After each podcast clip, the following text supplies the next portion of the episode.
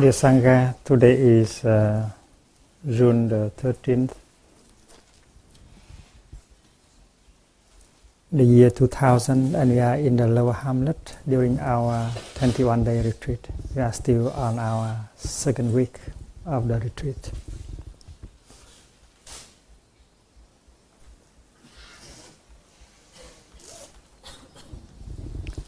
Our practice is to go back into the present moment in order to recognize what is going on, whether it is uh, positive or negative. Getting in touch with uh, the positive elements that are still there within us and around us we get the uh, nourishment and transformation that we need. And getting in touch with the real suffering going on in us and around us help us to recognize them embrace them and look deeply into their own nature so that you can see the way out, the way of transformation and healing. The Sangha eyes is the instrument with which we can practice uh, deep looking. And the Buddha eyes is the instrument we use in order to practice uh, deep looking we try to look not only as uh, individuals but as sanghas with the eyes of the Buddha.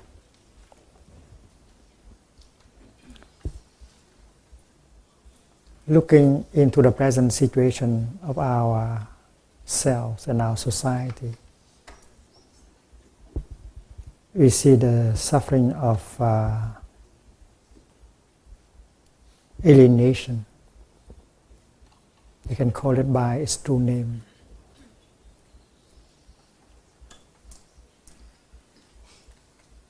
Loneliness, the feeling of being cut off, the feeling of uh, alienation, division, the disintegration of uh, the family, the disintegration of uh, society our civilization, our culture has been characterized by individualism.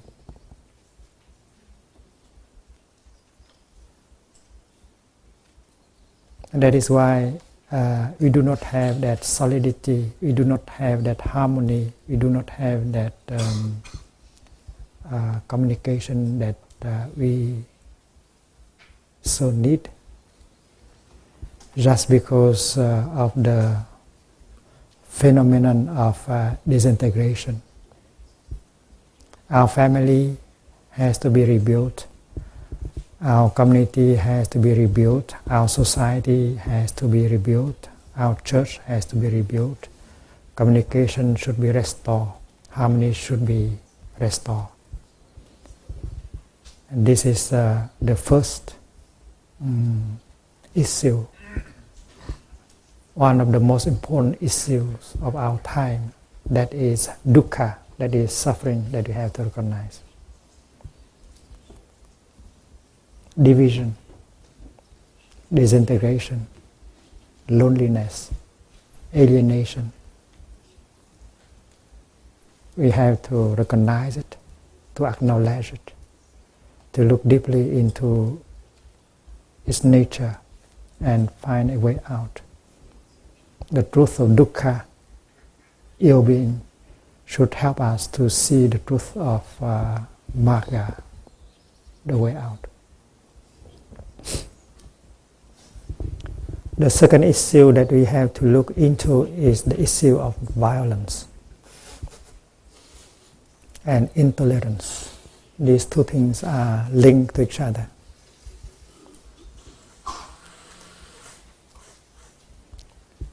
There's so much violence in each of us and in the very young ones.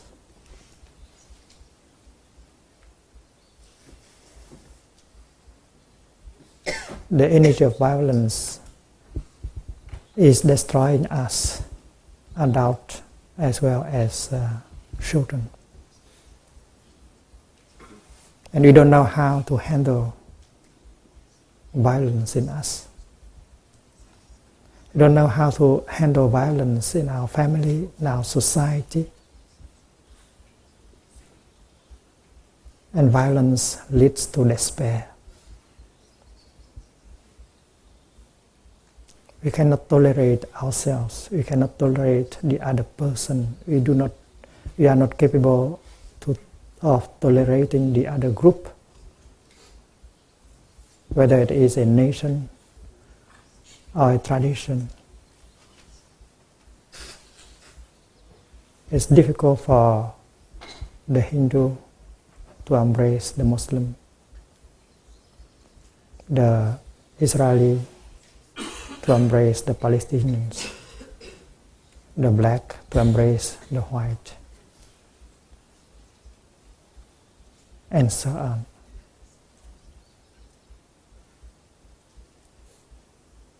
And we are motivated by the desire to punish, to make the others suffer because we ourselves we suffer so much. And violence tries to express itself in many ways. And what we consume every day.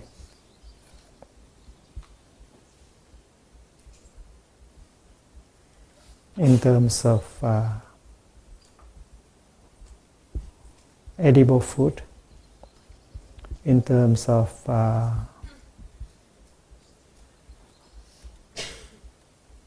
magazines, books, televisions, control items. Feed us with violence, with fear, with uh, intolerance, with anger and despair. We feel that violence within us.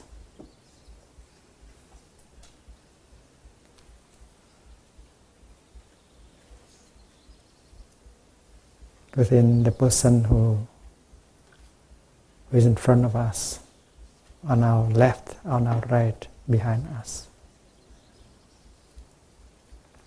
It looks like uh, the world is going to explode because so much violence is there within and around. The beating, the shooting, the explosion is taking place everywhere at any time. That is one of the big issues of our time. How to recognize violence, how to embrace it, how to transform it within ourselves, in our society. Dharma has to tell us. We have to find out ways of practice so that we can deal with the violence in us and around us. the Dharma should be effective in helping us dealing with violence and hatred.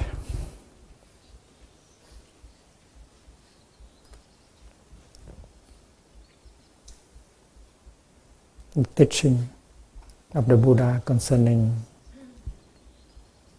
consumption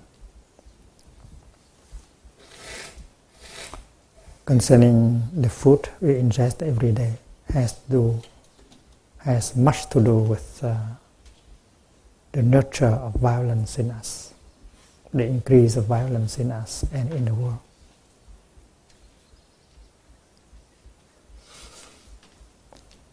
The third issue is the issue of fear, of uncertainty. We are very afraid of our future we don't know what will come. Most of us believe that there is only one future for the humankind and for the planet. And that future is going to be determined by our electro- electronic and biological uh, technology. We are afraid. We don't know where technology will lead us to.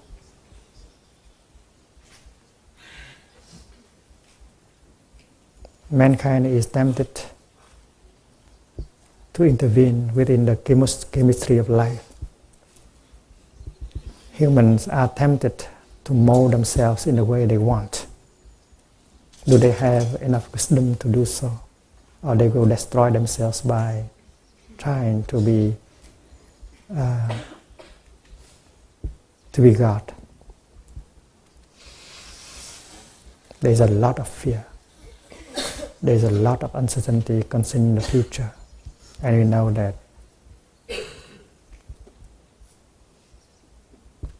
electronic and uh, genetic technology is not going to stop. Underground testing is going on. People are tempted to clone themselves. To use the technology of uh, genetic uh, manipulation in every domain of life and we are to confront with that. Fear is there uncertainty is there. The dharma what the dharma will tell us how we can see the guidance of the dharma in order to protect us from fear and from doing the wrong thing. These are very real issues of our time, and therefore our practice is to come together and practice looking deeply into our real situation. If you are a biologist, and then you have to meet another biologist and sit down with concentration, with mindfulness. You look deeply into the issue. And you have the Sangha to understand the real problem. If you are an educator, if you are concerned with uh, the well-being of young people, if you are concerned about the violence that is uh, mounting in uh, in them. You would like to sit down with another educator and with uh, parents in order to really understand the deep reasons why violence is there and to find out concrete ways in order to stem violence, to to eradicate it, to transform it. And you have to report to the Sangha and help the Sangha to offer the teaching and the practice at every level of society.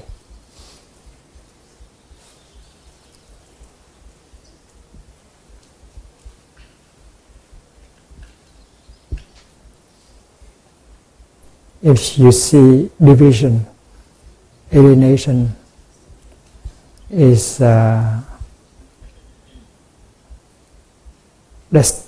destroying our daily life, our happiness, our solidity. And then uh, we should get together and find way in order to build Sangha and learn again to live as uh, community. We should be able to be a river instead of a drop of water because a river is sure to arrive to the ocean. But as a drop of water, you cannot go anywhere. You'll be evaporated on the way to the ocean. So the Dharma should be should address real issues of our time. Sanditthika. The Dharma is essentially addressing the present moment. The Dharma is not uh, something for the future. The Dharma is for now.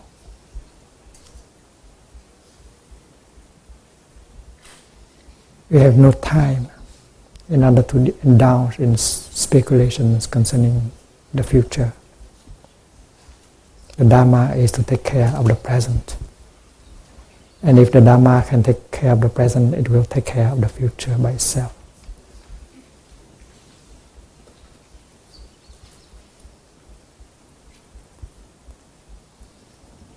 So every time I listen to the teaching of uh, emptiness, of interbeing, of no self, of aimlessness, of uh, nirvana,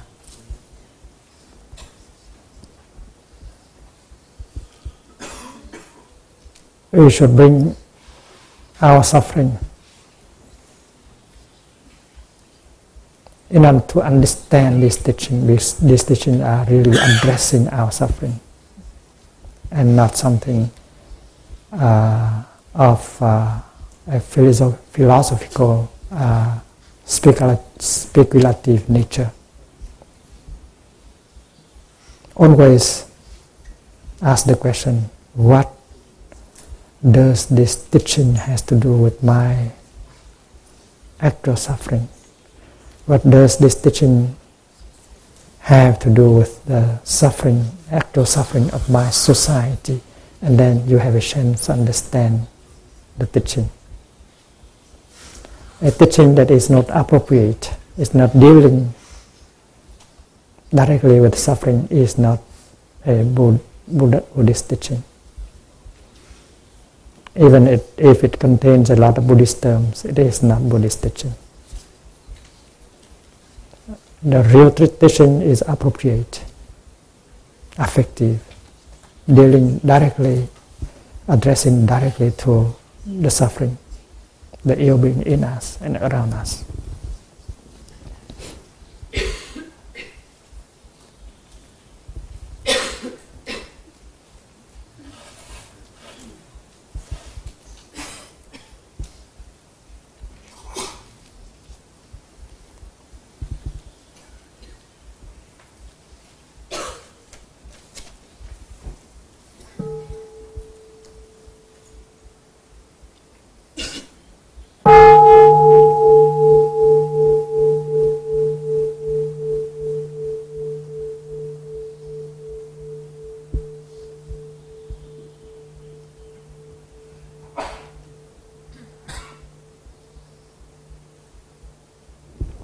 The teaching on interbeing, for instance.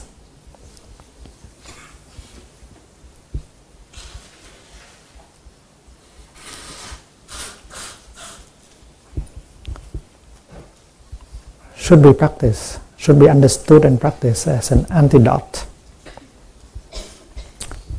to the situation of division,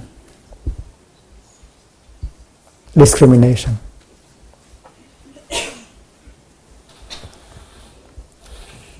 Alienation. The teaching of interbeing should be the medicine for individualism to treat, to transform the tendency of individualism that has uh, been there in our society.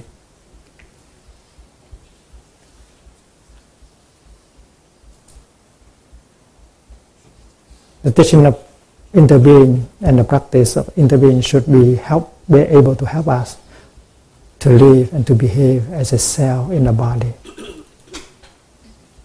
or as a bee in a beehive. Otherwise, we don't need the teaching of interbeing. The teaching of interbeing should be concretized by the daily practice, the daily behavior we look into ourselves. We look into the people who live around us. We look into uh, beings in the in the animal realm, in the vegetable realm, in the mineral realm in such a way that we can see the nature of interbeing. That we can uh, uh, uh feel the respect, uh, the reverence of life uh, within us. That we can give rise to the energy of compassion, understanding, so that uh, we can protect each other and we can protect uh, the earth and our environment. If the teaching of interbeing can produce that, it is really the teaching of uh, the Buddha.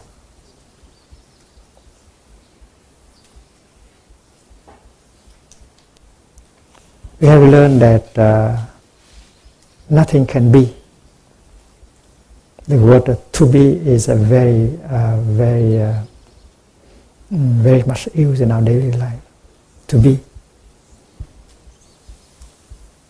Nothing can be by itself alone. Everything can, must interbe with everything else. That is uh, not a statement. This is a guide for practice. There are directives for practice.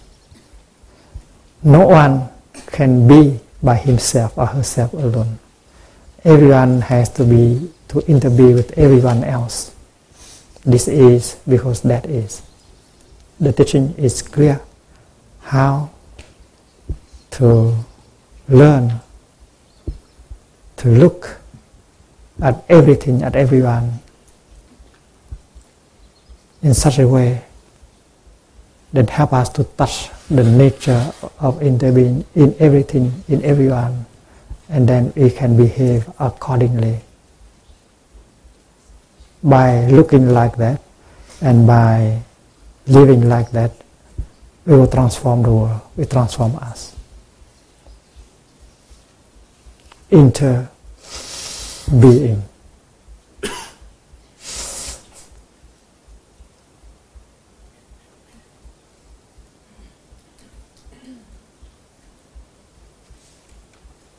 You are, but you are not. You are in me. I am, but I am not. I am in you.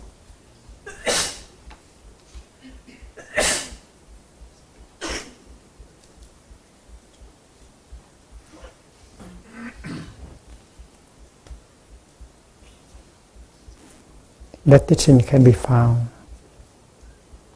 in the Christian gospel also. I am in the Father, the Father is in me, and you are in me, and I am in you. That is the teaching of interbeing.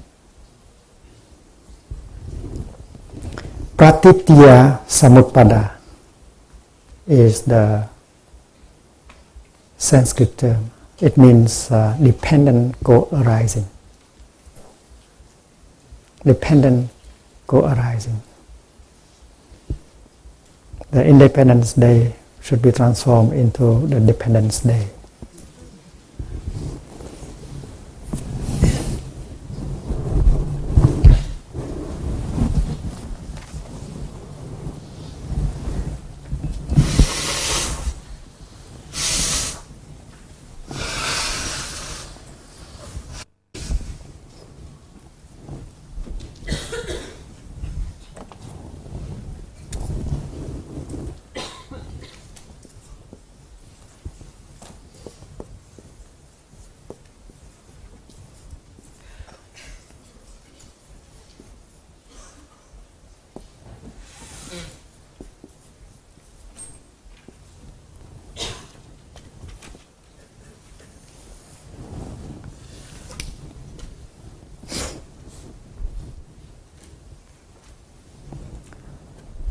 And as I said, it can be translated by dependent, co arising.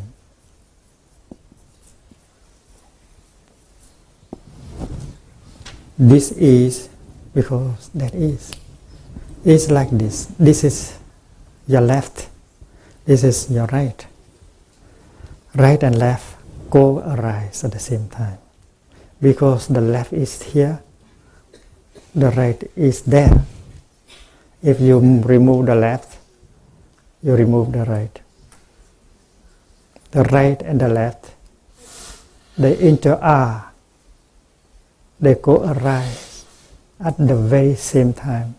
The cause is not something that exists before, before the effect can take place.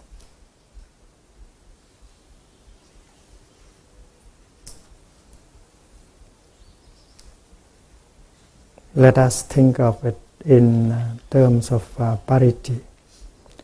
It is the past that gives rise to the future. It is the future that gives rise to the past. It is the teacher that make the disciple exist, and it is the disciple that make the teacher exist. The right cannot be the right unless the left is there. The left cannot be the left unless the right is there. If you are a political party belonging to the left, you should not try to eliminate the right. Because if the right is not there, you cannot be.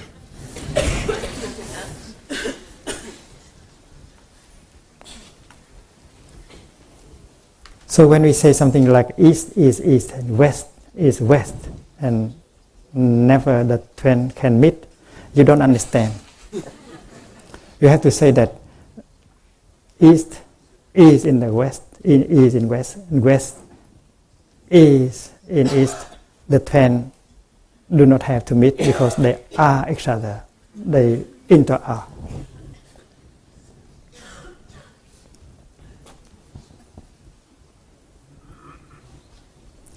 We have to understand the expression co-arising both in terms of time and space.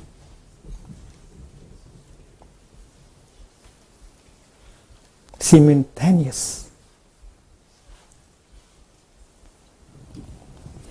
And this uh, we will uh, see more clearly as uh, we continue.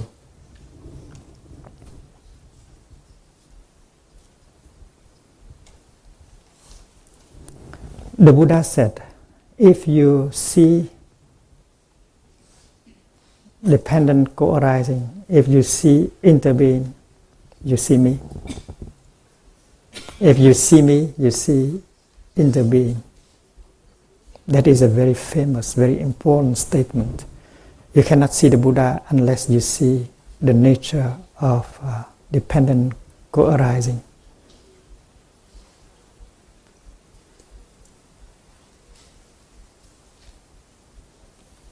And when you see the Buddha,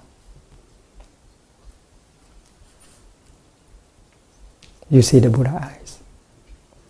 You have the Buddha eyes when you see the nature of interbeing, it means you are using your Buddha eyes. Because without the Buddha eyes, you cannot see the nature of interbeing. And Buddha eyes is not only your intellect. It should be a direct experience.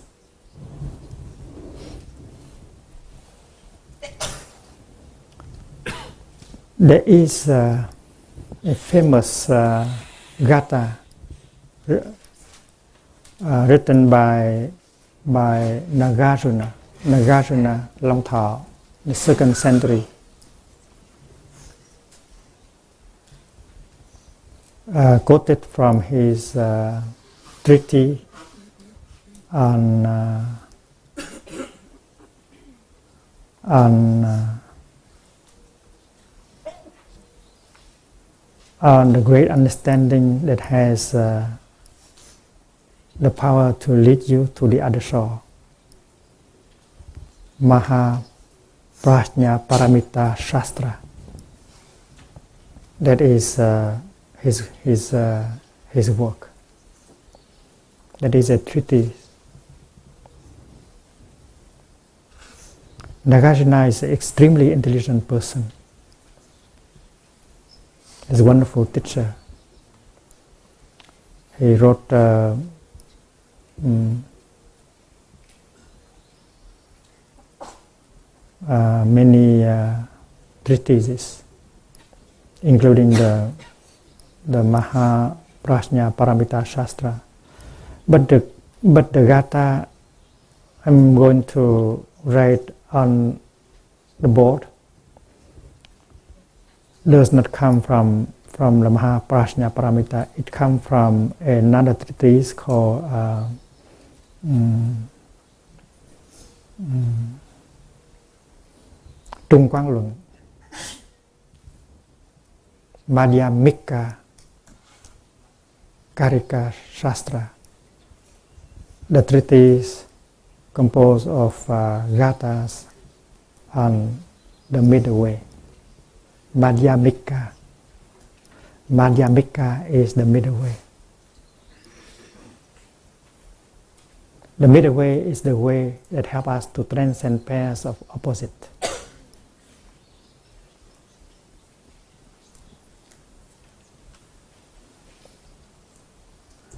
And the gatha goes like this.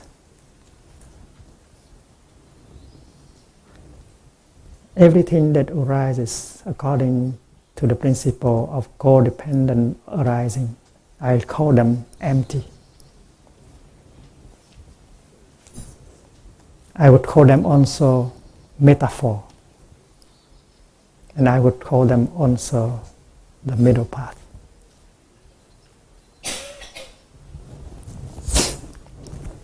Nhân duyên sở sanh pháp.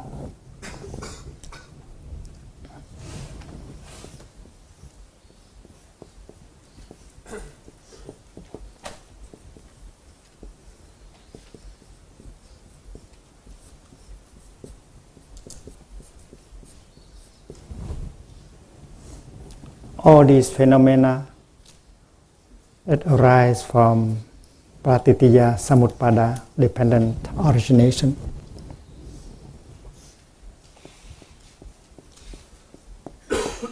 Ngạ thuyết, tức thì không. I say that they are empty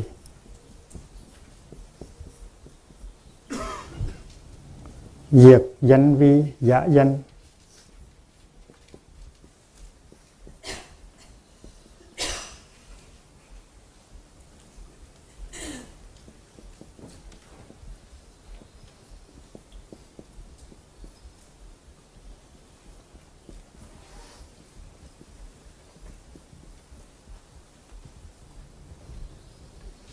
I also call them a metaphor, a conventional designation.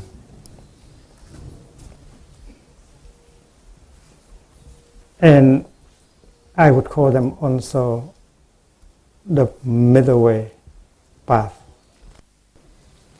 Diệt danh trung đạo nghĩa.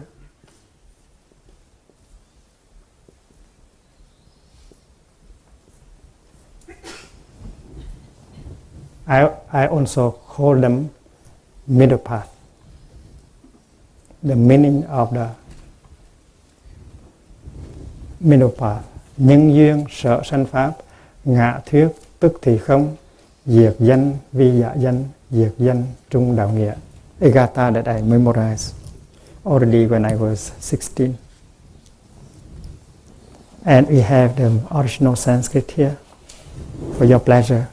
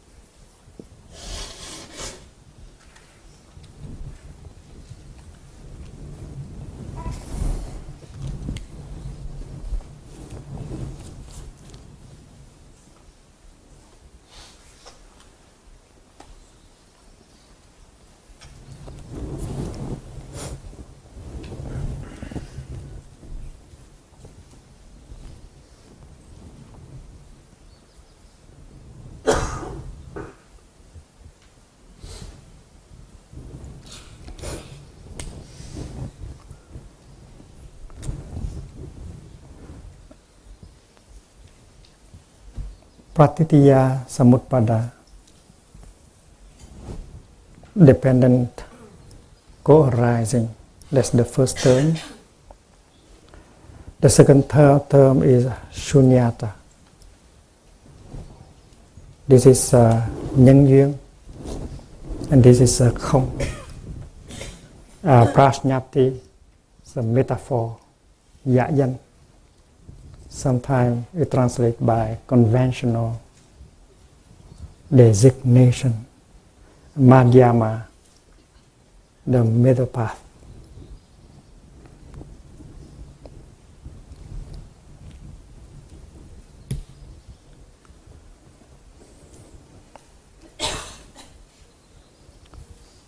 To meditate means to to be there, mindful, concentrated, and with that kind of mindfulness and concentration,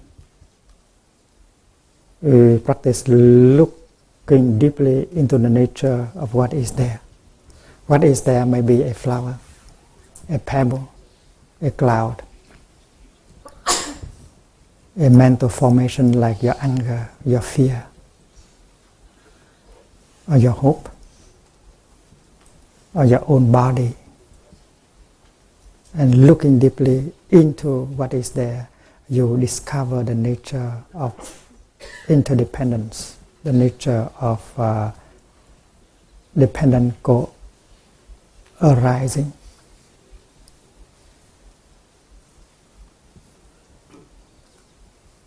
And that nature of uh, dependent co-arising, sometimes you call it the nature of emptiness. It's the same. If you see emptiness, you see uh, independent co-arising. If you see independent uh, dependent co-arising, you see emptiness. And the other day, we already said that to be empty is to be empty of something. And here it means to be empty as of a separate existence. There is no separate existence. There is no separate uh, entity. There is no separate self. Self is only made of non-self elements. Flower is made only of non-flower elements. Buddhism is made only of non-Buddhist elements. It's very helpful to understand that.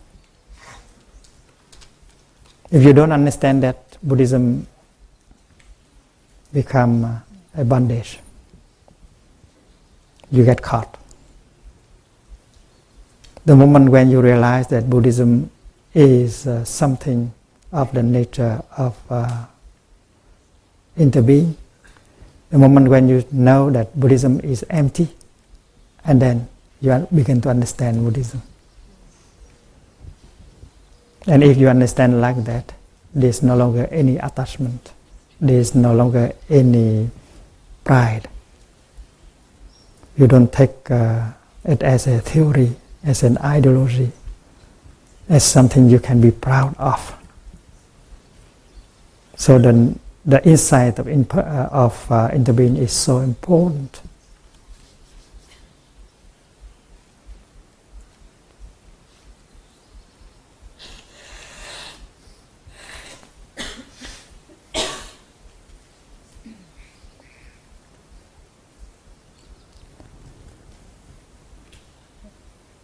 The Buddha used the image of an onion, where you see the onion as uh, a dharma, as uh, a phenomenon. You may think uh, of the onion as having a something, something solid in the core. But as you you try to to take off one by one the layers of onion of the onion. You can see you cannot see anything inside. It's really empty. It's really empty.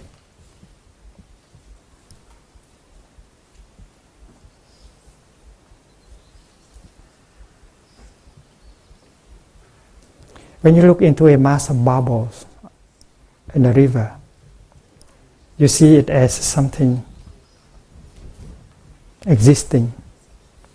But if you look deeply into the mass of bubble, you don't see anything. Any substantial uh, entity at all, and yet it is there.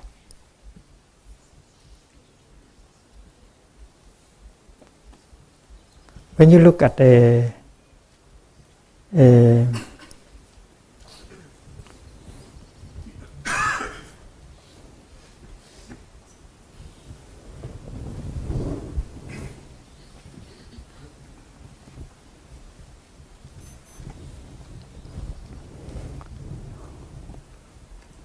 at someone.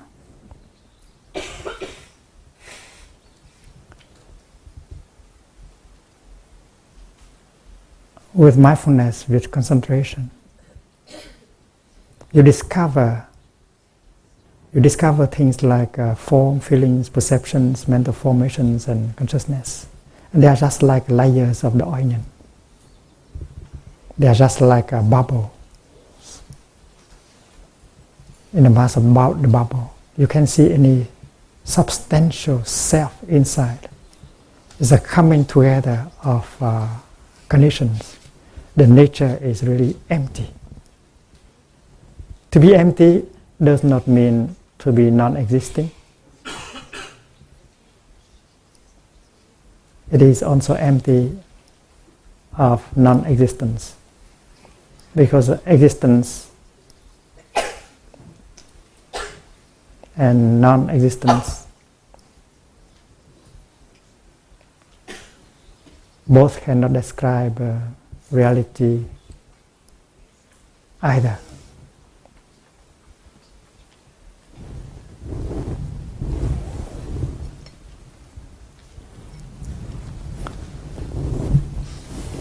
When we look at, this uh, glass, we can describe it as empty. Yes, the glass is empty. But we have to say, empty of what? You can say empty of water, empty of tea. But you cannot say that it is empty of air, it's full of air, even if it is in this position. So it's very helpful to ask the question Dear Buddha, you say things are empty, but please tell me empty of what? Then, then the Buddha will smile and you begin to understand. Empty of a substantial, separate existence. Look into a flower. The flower is wonderful, a wonderful manifestation. And yet the flower is empty of a separate existence, a separate self. There's not nothing su- substantial in it. It's only uh, a manifestation made possible by the coming together of so many elements that are not flower. But in order to be empty, the flower has to be there. This also, you call it empty or full. It has to be there in order to be either empty or full. So empty does not mean non-existent, non-existing. The idea non-existing is empty itself. That is why in Buddhism we speak of uh, the emptiness of emptiness. Shunyata shunyatam. You can see a lot of compassion in the teaching. Because emptiness is offered for, to you in order for you to, to be liberated from the notion of uh, being. But if uh, you are caught by the notion of non-being, because we understand emptiness as non-being, and then you are still not liberated. And therefore, another teaching should be should be offered to you. the teaching of the emptiness of emptiness. What you consider to be empty, to be emptiness, my dear, uh, it is itself empty. The emptiness of emptiness.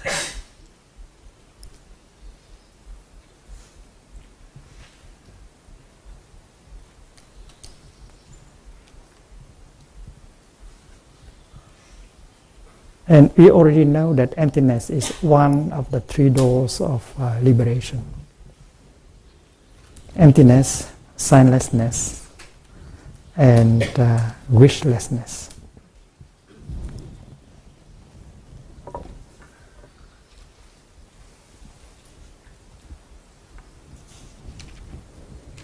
Therefore, we should not try to identify emptiness with non being because non-being is a notion that is opposed to the notion of being. And both notions cannot be applied to reality.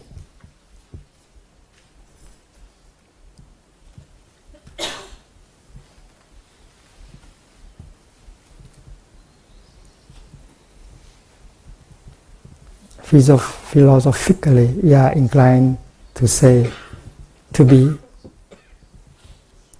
or not to be?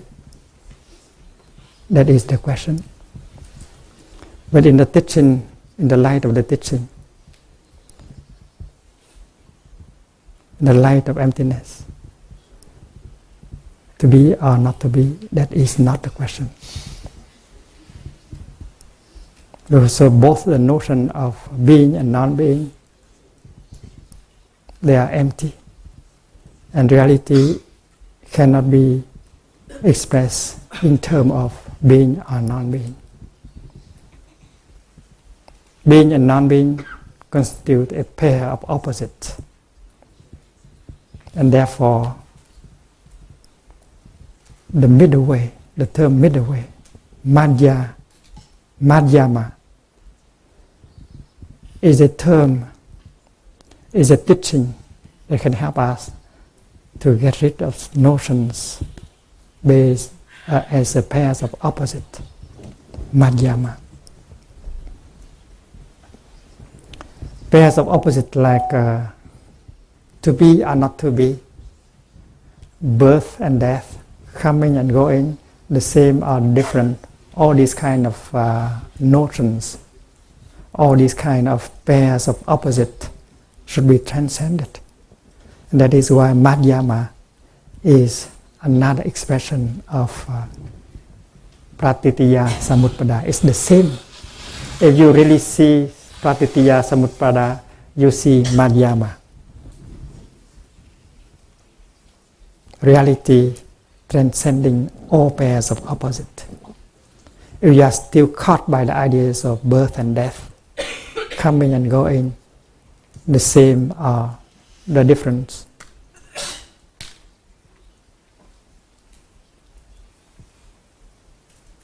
and then you have no sin intervening, you have not seen emptiness. So there is one expression left for us to inquire about, that's prajnapti. Prajnapti is a wonderful expression. It means metaphor. It is a conventional designation. Our, our collective consciousness created it is not a reality, something substantial, but because we agree with each other, it's like that. It is like the stock market. There are values in the stock markets. It is like uh, the euro or the dollar. It is not a real entity. It is a fabrication, a, a mental fabrication, and yet they direct our life, they shape our life. Our fear, our hope, our happiness, our sorrow, spring from these notions. They call metaphor or conventional uh, designation.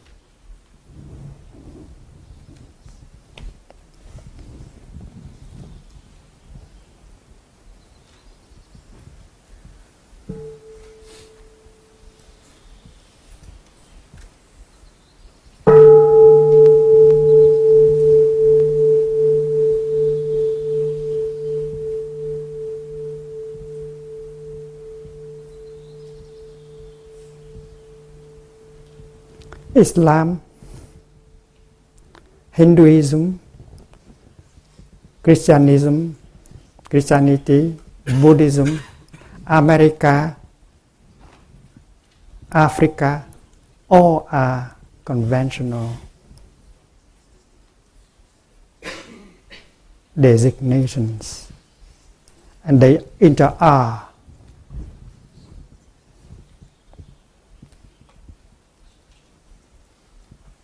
they, they all transcend uh, notions like this or that, friends or enemies. If we can look into the nature of uh, everything and discover the nature, uh, discover uh, emptiness, dependent, co-arising, uh, the middle way, and then you are free from dispute. You are free from discrimination. You see yourself as a cell of the whole organism. You see the other is also a cell discrimination, and that is the way out. How can Mr. Clinton practice looking into himself and into Mr. Saddam Hussein with the eyes of dependent co-arising. How the Hindu can look at the Muslim in such in such with such an eyes, and then non-discrimination will be possible. Harmony will be possible. And therefore, uh, the eye, the Buddha eyes, is very needed for everyone. You are a politician, you are an educator, you are a daughter, a son, or a parent. All of us have to learn to look at the Buddha eyes in order to really see the nature of Pratitya Samutpada, the nature of uh, uh, Shunyata, the nature of uh, Madhyama, the nature of Prajnapti.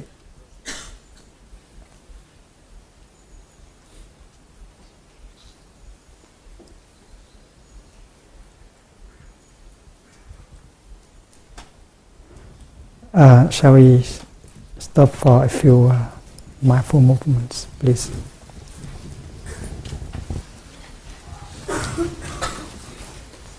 Shuko Bhagniam is ready to come and help us.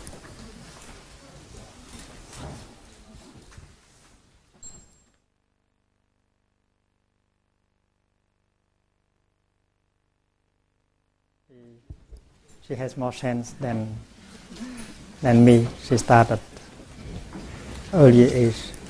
She's very happy now. And she gave us a lot of happiness also.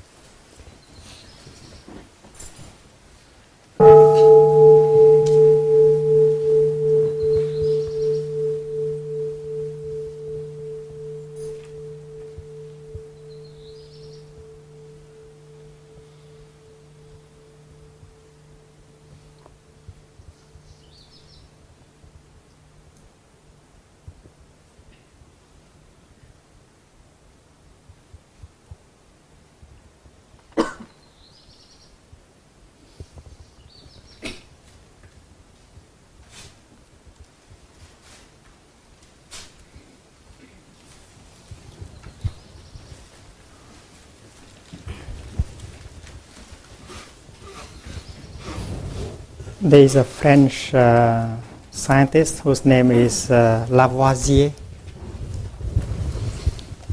He said that uh, nothing is uh, created, nothing is uh, destroyed. Rien ne se crée, rien ne se perd. It's talking about uh, physical um, uh, entities. In the Heart Sutra, we recited exactly with the same words. There's no birth, there's no death. No production, no destruction. Production and destructions are ideas, are notions, are constituting a pair of opposites. According to the insight of Madhyama, uh, reality is free from both birth and death. To be born, for many of us, is from nothing you suddenly become something. To be born, for many of us, is from no one you suddenly become someone. But if we practice looking deeply, we see that it would be impossible for non-being to become being, for, for no one to become someone, for, for nothing to become something. It's not like that.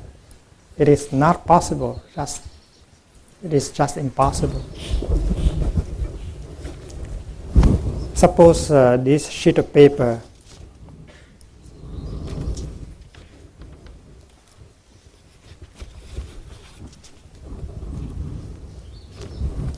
if you look deeply into it,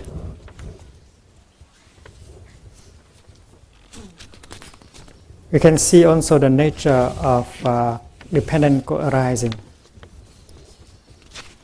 You can see the forest, you can see the trees, you can see the sunshine, you can see the rain, the clouds, you can see the paper mill, you can see the factory, uh, the people who work in factories, you can see the consciousness of those who conceive the factories. Uh, you can see the consumers of paper and so on. In fact, looking deeply into the sheet of paper, we see the whole cosmos in it. And the whole cosmos has come to, together in order to help the sheet of paper manifest. Dear one, you are a wonderful manifestation. And I would like to ask you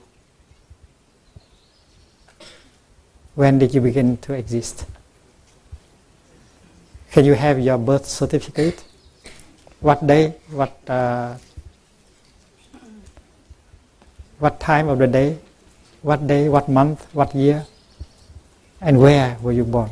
You were born. And then we engage ourselves in the course of uh, looking for the birth date of the sheet of paper. It means the moment where, when,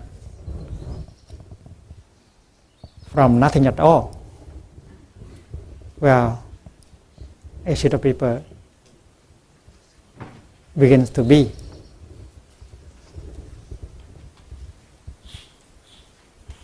Looking deeply into the sheet of paper, in the here and the now, we don't have to go back to the past we see that the sheet of paper is at the same time the forest, the cloud, the sunshine, the factory. You can see it right now.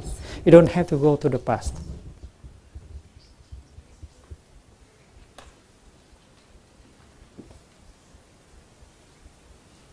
It is like uh, you are a therapist, you are a psychoanalyst you don't have to go back to the childhood of someone in order to understand him or her. Because her childhood is there, expressing itself in the here and the now. All the suffering, all the symptoms of illness are expressing themselves, are showing, are talking to you. If you just, if you just uh, observe that person in the here and the now, you understand everything. You don't have to go back to the past and ask her lie down on a couch and using the techniques of um, of uh, free uh, association and so on. You don't have to travel either in time or in space and understand. Just look into the present moment just look into what is happening in the here and now, and you see that the nature of the sheet of paper is the nature of no birth and no death. That moment, when the sheet of paper take, took uh, this appearance, uh, it, it was already in other forms. From nothing, you cannot become something. Before being a sheet of paper in this form, the sheet of paper was already there in the form of uh, a tree, in the form of a cloud, in the form of the sunshine. Therefore, its true nature is the nature of no birth. This is only that date you call uh, birthday is only a date of continuation, a moment of continuation, continuation under another form. We are attached to forms we have not experimented the nature of non form, signlessness, the second door of liberation. You just lost someone who are dear, who is dear to you. And you think that she has become non existing. You are attached to her form, her appearance, her sign, and you think that she is only that sign, that form, you are wrong. The door, the second door of liberation, signlessness, will help you to, to find her again, to identify her again uh, under other forms. You are especially attached to a cloud, a beautiful cloud. And when the time for the cloud to become rain, you cry and you cry and you cry. You don't know that the cloud is singing in uh, while she was transformed into the rain. You have to be able to see the cloud in the rain.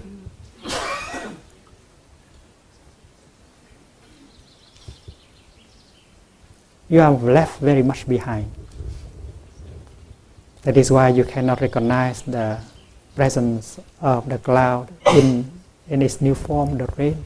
That, that, that is why grief is with you for a long time. So signlessness is a door of liberation. Nothing is born, nothing is lost.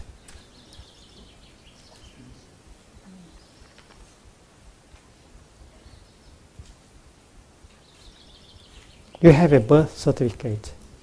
It is written very clearly that you are born on such and such a day, at such and such a place. But do you think you really, you only really be, begin to exist uh, from that day? No. No. You were already there before, before you were born, in the womb of your mother. If you had not been there, it was not possible for your mother to give you birth.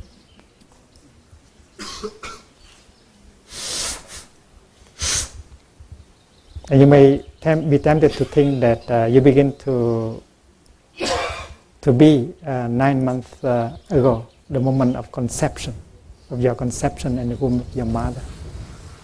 I agree that it is a little bit closer to the truth, but it is not the truth yet. Before the conception, you had been there, maybe 50% in your father, 50% in your mother, and even before the birth of your mother and your father, you were already there. In your ancestors, you are already in the air, in the sunshine, and so on.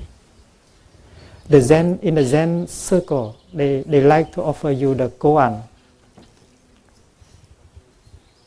Tell me, my dear friend, how did you look before the birth of your grandmother?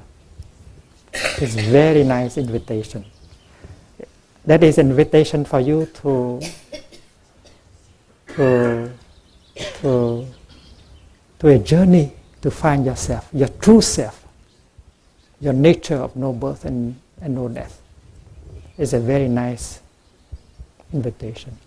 In your busy, hectic life, you don't have the luxury to go on such a voyage, a, a journey, finding yourself.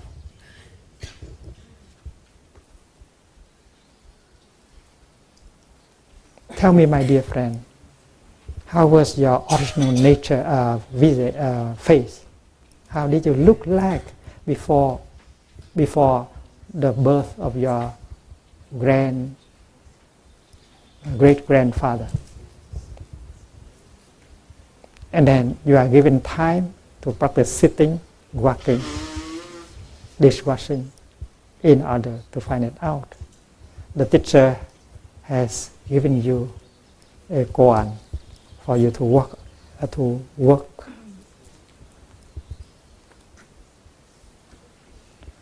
on it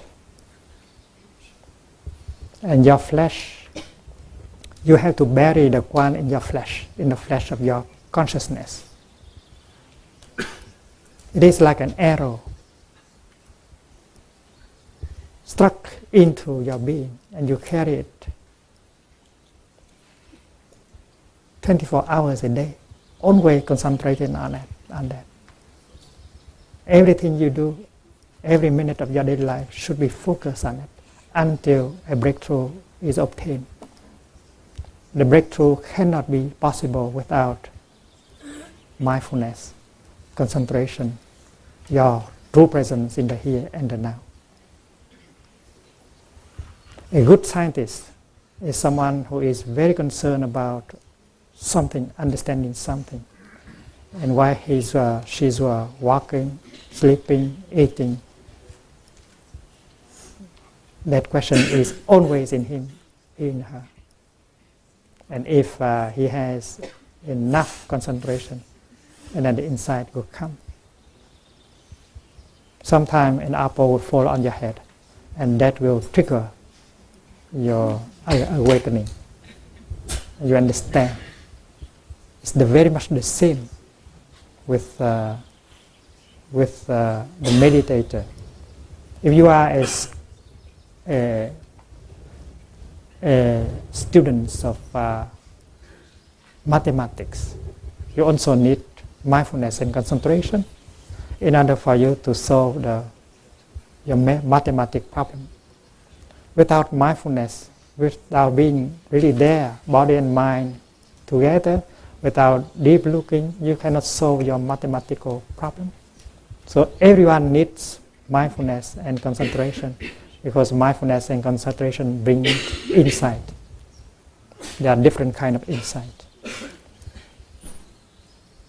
But uh, the ultimate uh, aim of meditation is to to get insight about your true nature the nature of no birth and no death. And this is possible. Many of us have achieved. Can someone bring me a candle, a few candles, and a box of match? I think I'm going to burn a sheet of paper in order for us to see whether it is possible to make something existing into non-existing.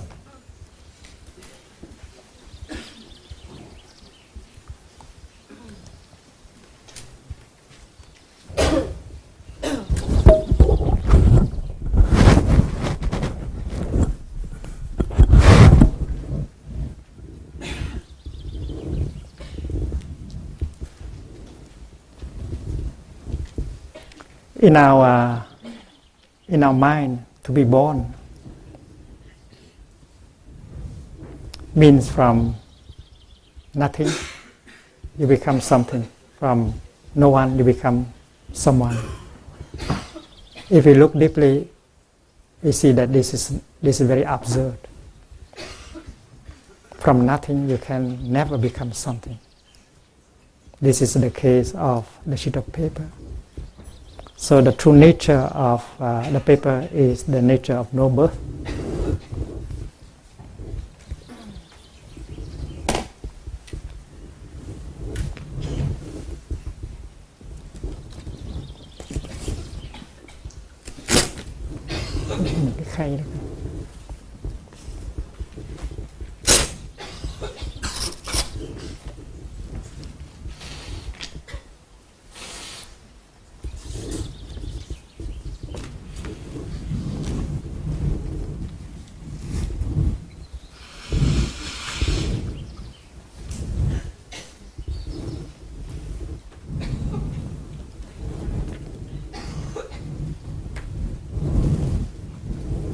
Mindfully, I strike a match.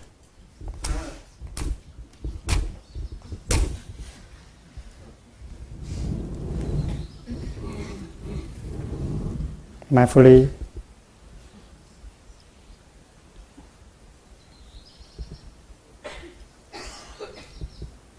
I invite the flame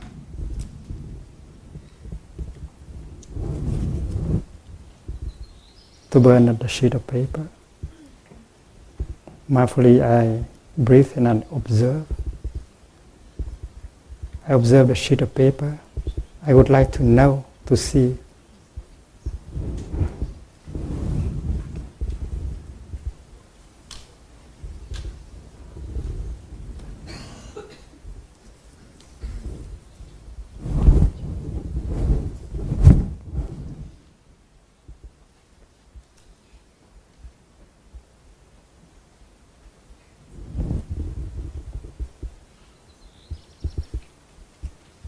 may describe the event as the dying of the sheet of paper. Because in our mind we think that uh, to die means from something you suddenly become nothing. From someone you suddenly become no one. But is it really true that the sheet of paper has become nothing? If you have observed, you see that uh, smoke was rising. Can you follow the smoke? The smoke is an afterlife of the sheet of paper. Now it's up there, smiling down on us, smiling down on our ignorance. We are caught by the sign the appearance of paper. We think that the paper is no longer there and you cry, you may cry. We are left very much behind. the sheet of paper has become part of a cloud looking down on us, smiling. You say, hello, see you again. Maybe tomorrow you see me as a drop of rain on your forehead. We live in the dark because we don't know the nature of interbeing, of no birth and no death. The sheet of paper has become the heat. It almost burned my finger. The energy of heat has penetrated into my body and into yours also.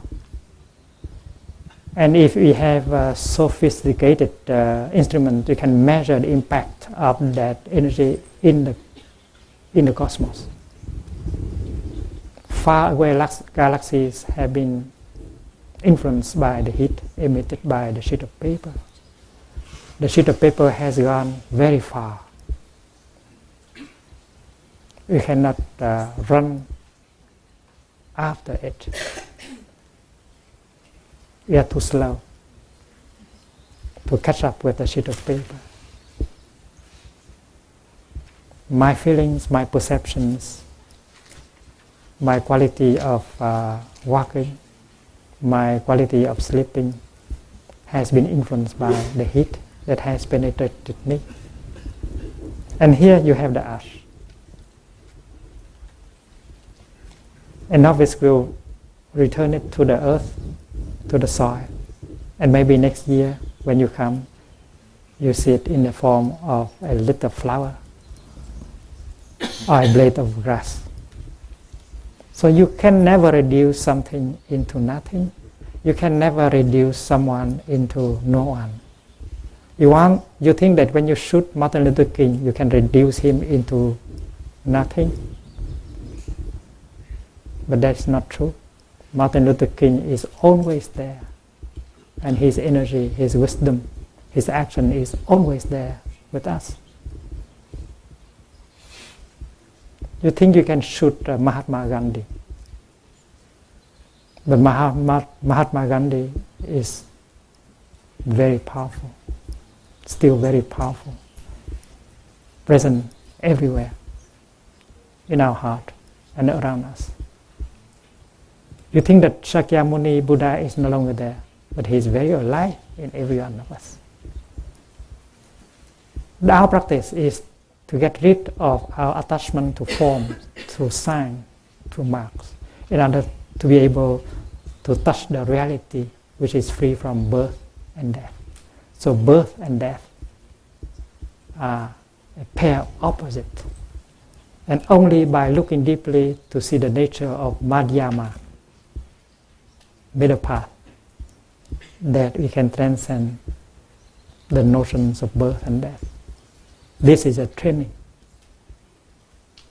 If you don't train yourself, your intellect, even if, if it can understand it, but it will not have a real effect on your life and it cannot liberate you.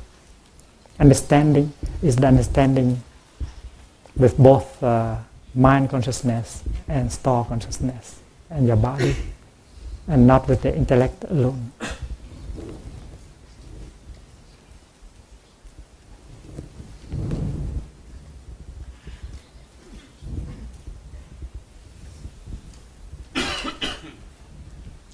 the birth of a flame.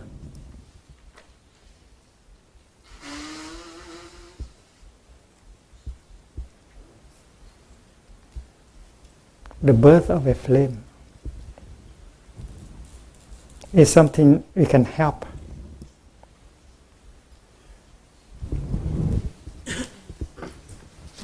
When you look into the box of matches, you don't see any flame. it has not manifested. You say flame is non existing. But the nature, the true nature of the flame is neither existing nor non existing. Because to be and not to be constitute a pair, another pair of opposites.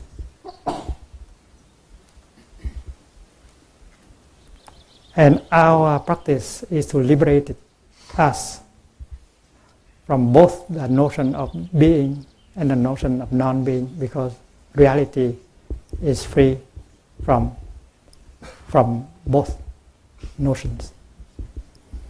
The nature of the Buddha is nature of, uh, of uh, no birth, no death, no being, no non being. during the time of the Buddha, philosophers used to ask uh, him questions and ask his disciples questions whether the Buddha will continue to be after his death or he will stop being after his death. A lot of philosophical questions. And all these questions are motivated by, by the desire to understand and to classify things in terms of uh, opposites. To be or not to be, you have no alternative.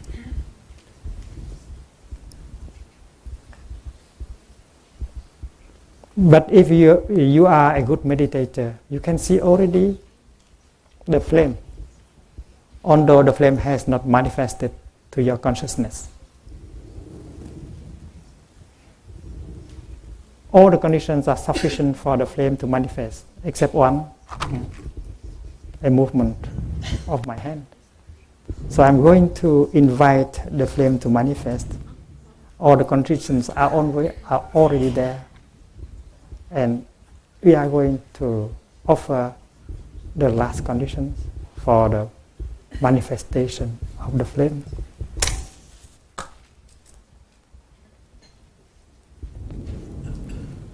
It would not be just to say that the flame is.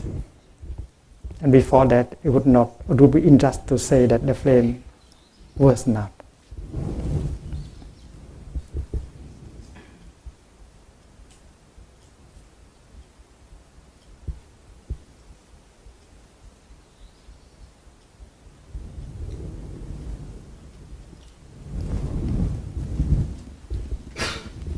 Let us ask the question as whether this flame is the same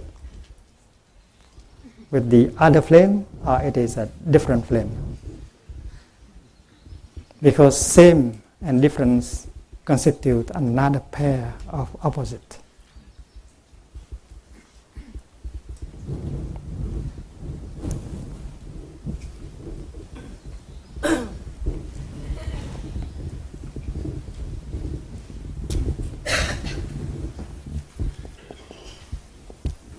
Birth and death is one pair. Being, non being is another pair. Same, difference is another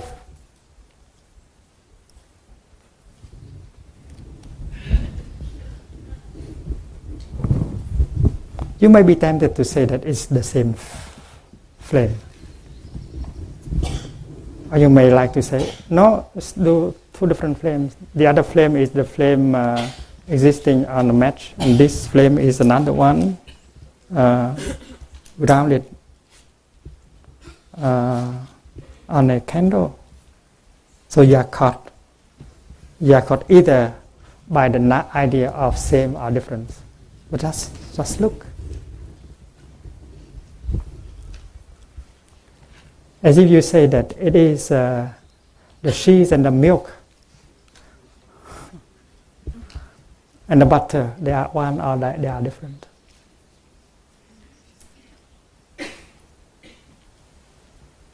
The milk,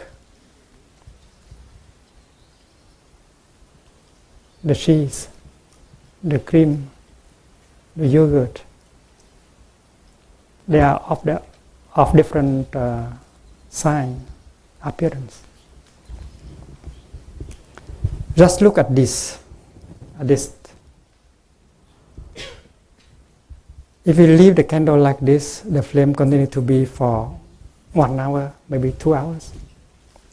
And we have an impression that it is always the same flame. We are wrong.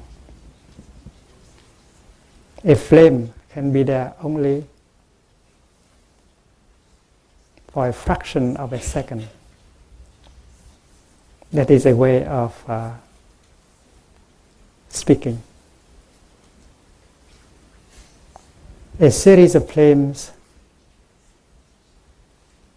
takes place, one after another, and give the illusion that is a, the same lasting flame. Look into it looking into the conditions, the oxygen that the flame is consuming is not the same during two consecutive, consecutive moments. The fuel that the flame lives on is different in every moment, in every second.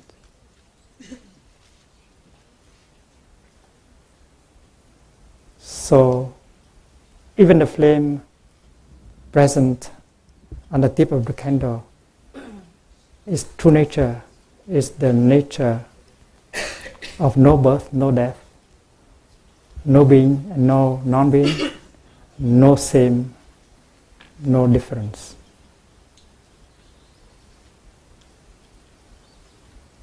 This flame, the flame of a minute ago and the flame of this very moment, they are not the same flame. They are neither the same flame, they are neither different flames. There may be a continuity, continuation, but it's not the same.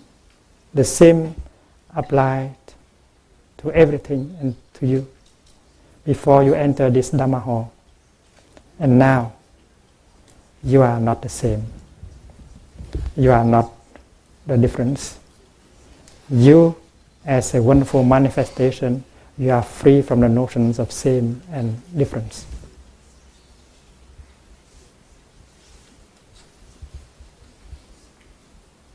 There is an there are a lot of illusions in our way of perceiving things. We are tempted to describe the flame as non-existing. No, the flame just hides itself from us. She is playing this, the game of hide and seek, and you should not be fooled by her. She is neither existing nor non-existing. She is free from these two notions. Her place is nirvana. Nirvana means the absence of notions. She is free from notions. Nirvana is the extinction of all notions, including the notions of being, non-being, existing, non-existing, birth and death, same different. Dear one, where have you come from? Have you come from? And where have you been? Have you gone? We ask the flame. And can you see the flame laughing? I come from nowhere and I go nowhere. When conditions are sufficient, I manifest myself. When conditions are no longer sufficient, I hide myself. No coming, no going.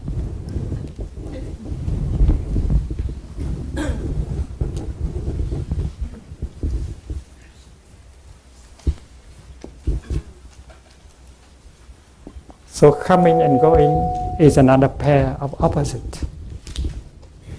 And the philosophy, the teaching of Nagarjuna help us to transcend all pairs of opposites. And that is why his uh, treatise called the treatise of the middle path, Madhyamika Karika Shastra. This has been translated in French, English,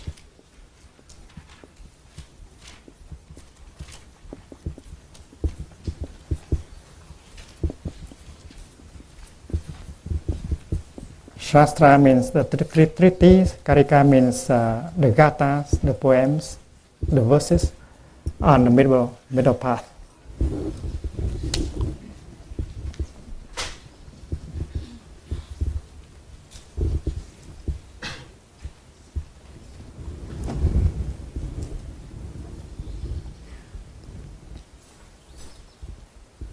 And the insight of the middle path can be applied into our daily life, the way we look at ourselves, the way, the way we look at uh, people, animals, plants, the way we look at our nation, our uh, uh, foreign policy, our uh, uh, way of life. And that will liberate us a lot.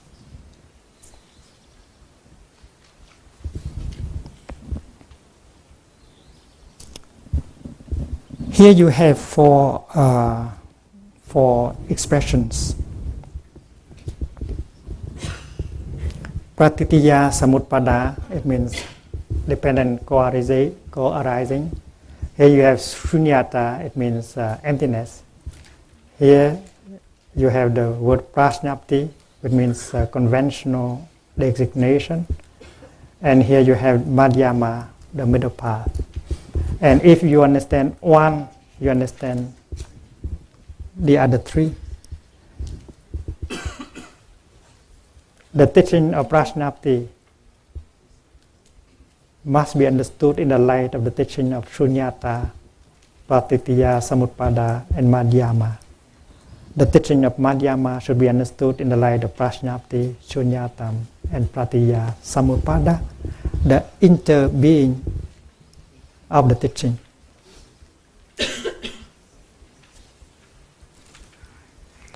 it is like if you understand, if you know the degree of salinity of, uh, of a drop of water in the ocean, you understand the whole ocean.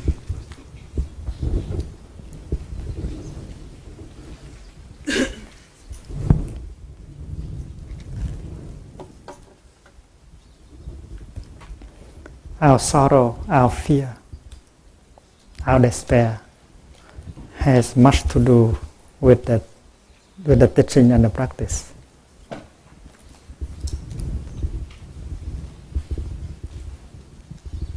Our grief also.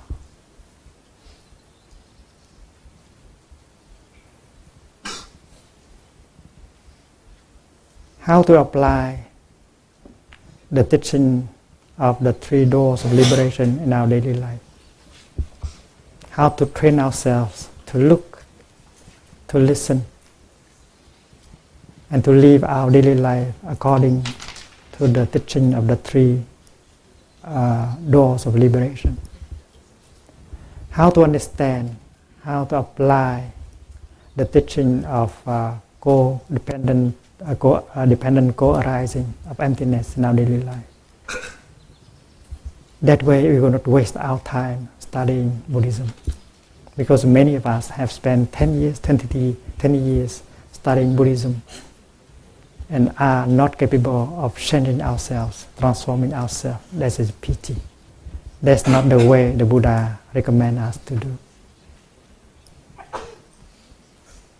You have the instrument, but you don't know how to make use of the instrument for your transformation and healing, and for the transformation and healing of the world.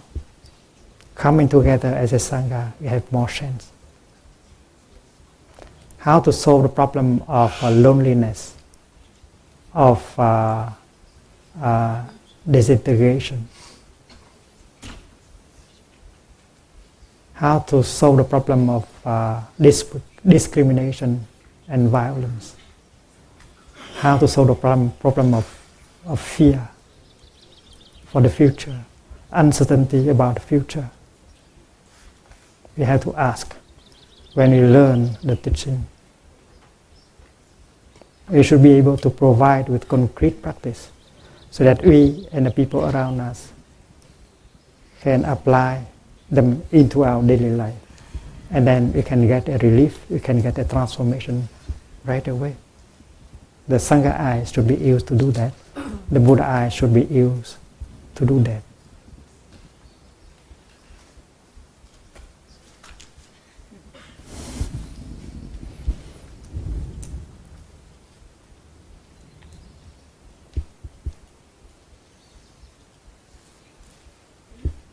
I would recommend that uh, uh, we organize into groups.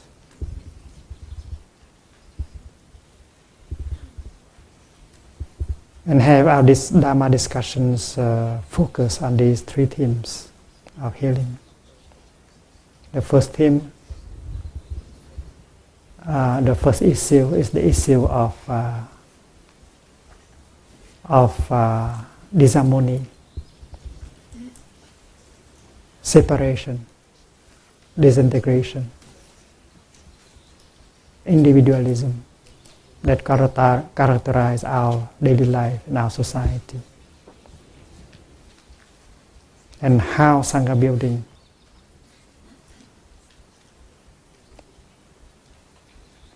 learning to build Sangha can help heal that kind of sickness of our time, division alienation, individualism.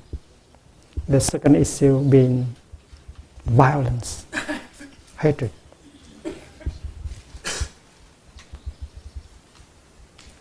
How the teaching and the practice of mindfulness, especially mindfulness of uh, consumption, mindfulness as uh, means to protect us and protect our beloved ones for the destruction of our body and our consciousness by unmindful consumption. The third issue is the issue of uh, fear, uncertainty concerning our future. How to deal with uh, issues like uh, genetic manipulation, genetic uh, uh, technology, electronic technology, so that we can dissipate our fear and know where to go and get uh, enough uh, wisdom in order not to not to do the wrong thing for our destruction and the destruction of our planet. We have to be realistic. We should not be floating on the air. We have to get down to, to earth and looking deeply into the nature of our real suffering. Please organize yourself. Please uh, communicate.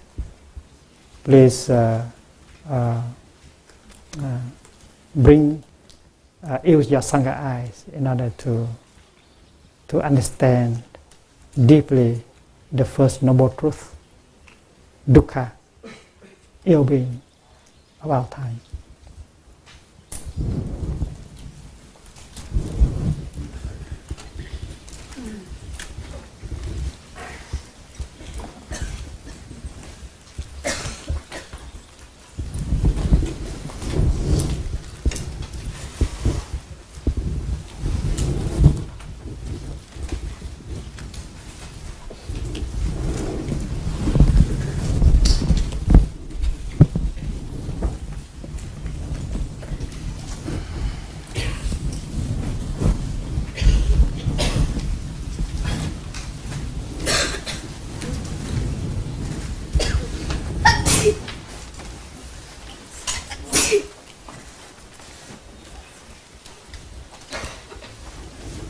Anyone would like to help uh, the sheet of paper to become a flower?